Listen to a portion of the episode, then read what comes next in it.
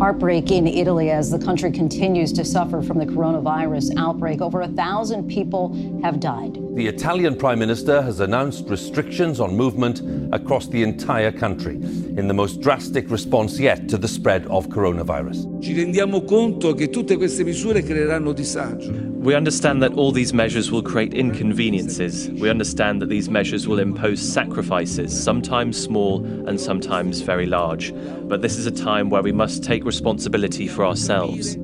So, Italy is effectively on lockdown. They've shut down the entire country in an attempt to stop the spread of COVID 19. So, that means something like 60 million people are under strict travel restrictions. They're being told to basically stay home for everything but essential work and getting things like food.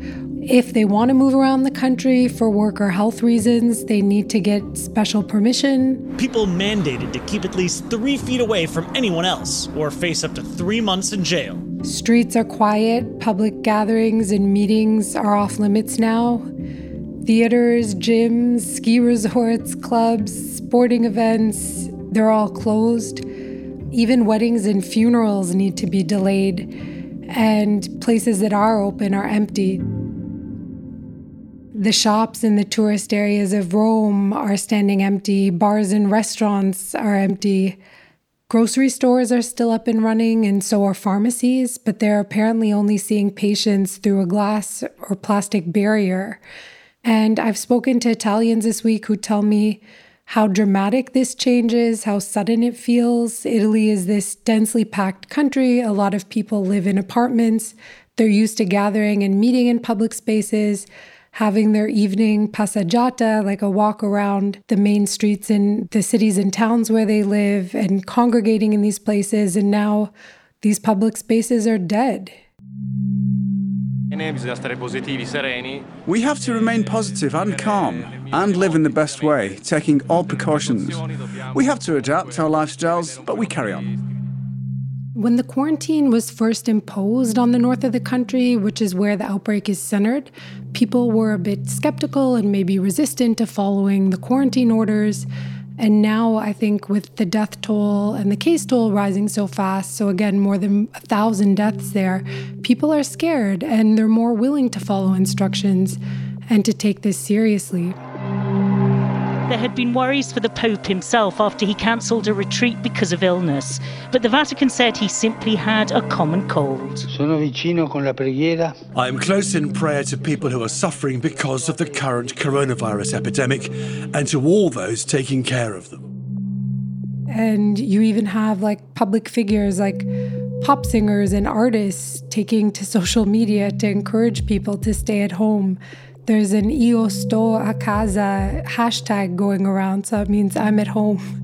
And um, famous people are sharing little photos and videos about their quarantine experiences. So I think, um, yeah, it's kind of shifted from maybe some skepticism to acceptance that this is what needs to happen. And it might change, though, in the coming days. The government has said anyone found flouting the ban could face jail. But patrolling the region to ensure everyone stays put will be another challenge for a government dealing with Europe's worst coronavirus crisis. So, Italy is in China, so they don't have this massive army and police force to keep people in line. But for now, it sounds like most people are obeying the order, they're staying home. Julia Belluz, senior health correspondent at Vox. You've been covering the coronavirus outbreak in Italy from your base in Austria. Just how bad is the outbreak in Italy? It's bad. So, as of Friday, they have more than 15,000 cases and 1,000 deaths. And just to put those figures into context, that's bigger than the other major outbreaks that are happening outside of China. So, it's bigger than the outbreaks you've probably heard about in South Korea. It's bigger than Iran. It's the largest outbreak in Europe, and only the numbers in China rival what's happening in Italy right now. And the one thing that makes the, the Italian case so startling is just how quickly it escalated. So, just three weeks ago, Italy had reported only three cases to the WHO. And again, now they have more than 15,000. And so this virus really took off there, and it appears to have caught the authorities off guard. Is that why it spread so quickly? Because Italian officials were caught off guard? There are a few theories. So, the outbreak started in the north, in the Lombardy region. This is a densely populated area. It has lots of business ties to the rest of the world 10 million people living there, people coming in and out. And that might have helped accelerate the spread. But there are many parts of Europe that have these dynamics, so that might not explain everything. Another idea is that they were simply testing more aggressively than other places and finding more cases, and that might have inflated the picture of what's happening there relative to other countries. So, for example, as of March 8th, only 1,700 Americans have been tested for COVID 19, and the number in Italy was 50,000. And Italy was also taking a different approach than many other countries and not just testing people who had returned from China. They were also testing people without any travel links or even symptoms at the time. Another theory is that this virus got a foothold in the hospital system before doctors realized there was a problem, and that might have amplified the outbreak. So, something like 10% of medical workers in Lombardy have been infected. There's also speculation about whether COVID 19 has been particularly severe in Italy because they have an aging population, and we know that the virus hits elderly people particularly hard.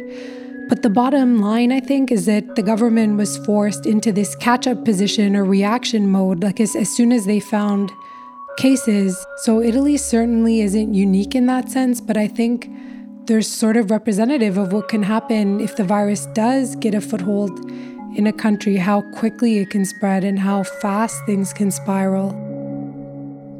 How's Italy's medical system been? Has it been able to cope with the rising numbers? So, Italy has a system of universal public health care. So, they're like Canada or the UK. But Italy wasn't prepared for the surge in sick people that they've seen. And so doctors there have gone public about just how unprepared the health system was. There are not enough hospital beds, not enough space in intensive care units to treat people. In the more severe form of this disease, people need ventilators for help with breathing, and Italy hasn't had that. So um, the, you have these doctors taking to social media and, and writing about how they've been forced to ration care and choose who to treat. We are facing a, a war now here we need more beds, more doctors, more nurses. And um, recently, a few doctors wrote a letter to the rest of Europe saying, "Get ready! Like you, you might look like Italy in a few days. So, so make sure that you are prepared and you you don't see this complete deluge of your health system."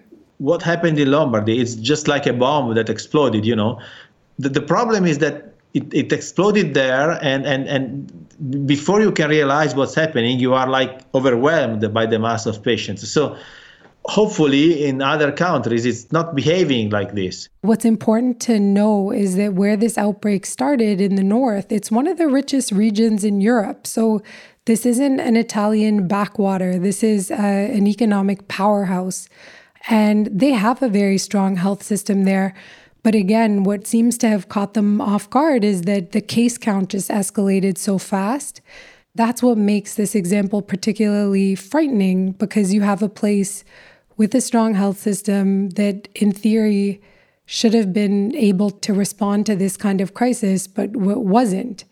And so the implications for the US, like like I, have spoken to ex-director of the CDC, other health experts who say something like this could play out in the US. And so, if we haven't had a wake up call yet about how effectively this virus can spread, how it can overwhelm health systems, how it can obviously have massive reverberating effects on the economy, Italy should be that warning.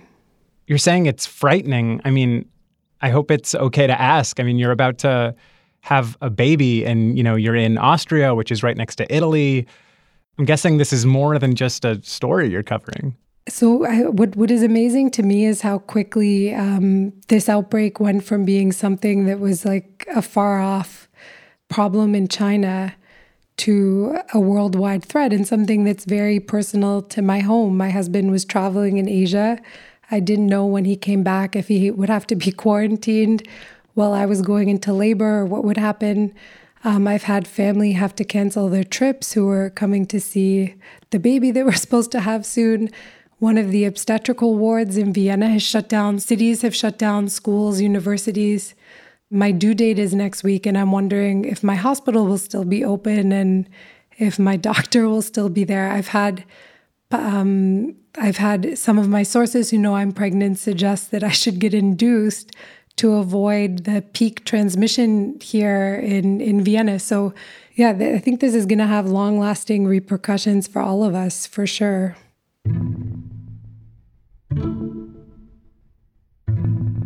But hopefully, it will just be a good story to tell our child in the future that um, he or she was born in a pandemic.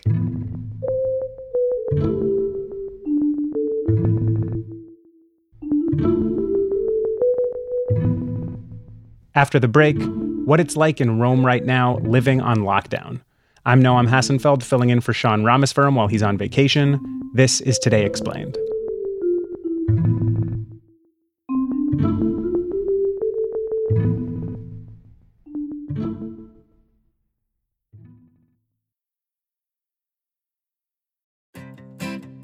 Support for this show comes from Slack. You're a growing business and you can't afford to slow down. If anything, you could probably use a few more hours in the day. That's why the most successful growing businesses are working together in Slack. Slack is where work happens, with all your people, data, and information in one AI powered place. Start a call instantly in huddles and ditch cumbersome calendar invites. Or build an automation with Workflow Builder to take routine tasks off your plate, no coding required. Grow your business in Slack. Visit slack.com to get started.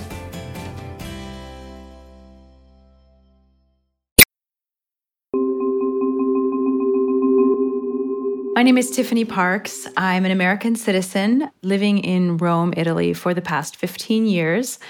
I'm uh, married to an Italian and now have Italian citizenship myself, and we have a four year old boy. So when they initially made the announcement, it was said that you know you can take a short walk around your neighborhood if you need to. You need to take your kids out, walk your dog. But just the other day they took it even further and they said actually only walk if you're walking to the supermarket or the pharmacy. We don't want people walking for recreation. We don't want people congesting the street. You need to stay in your homes. And it's hard to feel like you don't have any freedom of movement. I live in an apartment in the outskirts of the city, and we luckily have a terrace, so I can have some outdoor time. Uh, there's also a courtyard, but it belongs to the whole building, and so it is communal space, and so we don't really know what to do there. I mean, yesterday we took our son out for a bike ride through the around the courtyard, but today we decided not to do it because we thought, well, it is a communal space. We also have a little playground across the street from the house. That's where most kids will play. That's completely closed. It's locked, so that's not even possible to go in there. Honestly though, being kind of cooped up with my son is is not the only challenge. It's it's also challenging to be cooped up with my husband. Um, it's only been two days and I'm already like thinking, hmm, how in the world are we possibly going to get through a month of this? My new highlight of my day is to go grocery shopping. Just get out of the house is, is, a treat. But here, they'll only let a certain number of people into the supermarket at a time. And you have to wait until someone comes out and they let one person in. So that means that a line builds up outside, but you have to have at least three feet of space between you and the, the person in front of you. So it ends up being a very, very, very long line, but it does move quickly. And I thought I was going to be in line for hours today, and it ended up being only about 20 minutes. And once I was inside the supermarket, it was pretty empty because they're letting so few people in at a time. And I was pleasantly surprised. The shelves were more or less full. Italians are very social by nature. Italians congregate in piazzas, they sit in cafes, they hang out together, they walk arm in arm down the street, they kiss each other when they see each other. And for them to be told, okay, not only can you not go out to dinner, not only can you not go to your coffee bar, but you can't even hang out with someone on the side of the street. You can't get into within a meter of another person. And if you can, stay in your house it's hard for Italians. It's hard for most people, to be honest, but I think it's a particular challenge for Italians. Think that particularly for Italy, this whole pandemic, this whole virus could change some of the social or cultural tendencies of the country. There's an expression here which is menefreghismo, which means sort of like I don't give a damnness, if if that could be a word. And it's just sort of this attitude of like, whatever, I don't care. I'm going to do what works for me. Italians are famous for being line cutters. you know, some of the people will wait in line, but a lot of people will just sidle up to the front and slip in. And I think that this whole thing that we're going through together as a country right now could change that to some extent. And I think that I, I see people coming together sort of for this collective good of the country. And it's very easy for a young person to say, I don't care. I'm not going to get sick. Even if I do get this, it's not going to kill me. So why do I care? But there's been a shift in the way people are looking at it, and they're starting to think about the older generation. And we have a lot of older people in Italy, it's the oldest country in Europe. So people are starting to think, well, no, I'm going to be much, much more careful because I don't want to carry this disease to my grandparents or other older people or sick people. And so you see people really doing their best to follow the rules and there's always going to be a couple of people who you know who don't. But for the most part i've been really surprised at how italians have sort of pulled together and been like okay this is hard. We're going to sacrifice and we're going to do it. And there's an expression that's uh, sort of floating around on so- italian social media which is we're going to stand far from each other now so that we can embrace each other later.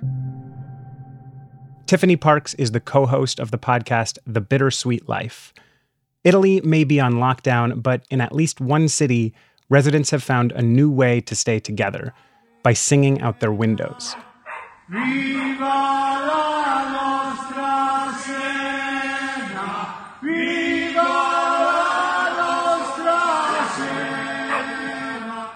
This particular song from the city of Siena is an ode to the beauty of the city.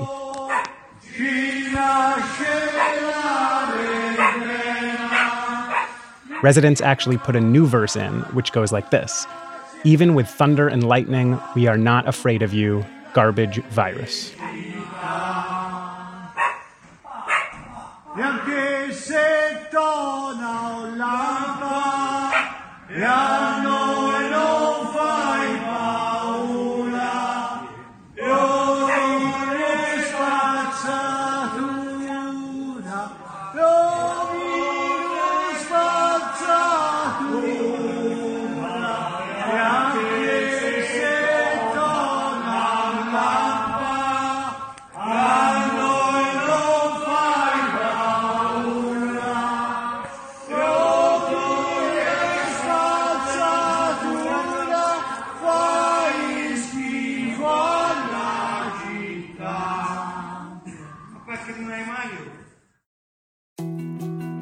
More to dos, less time, and an infinite number of tools to keep track of.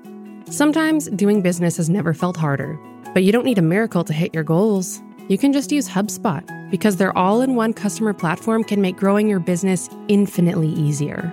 Imagine this high quality leads, fast closing deals, wildly happy customers, and more benchmark breaking quarters. It's not a miracle, it's HubSpot. Visit HubSpot.com to get started today.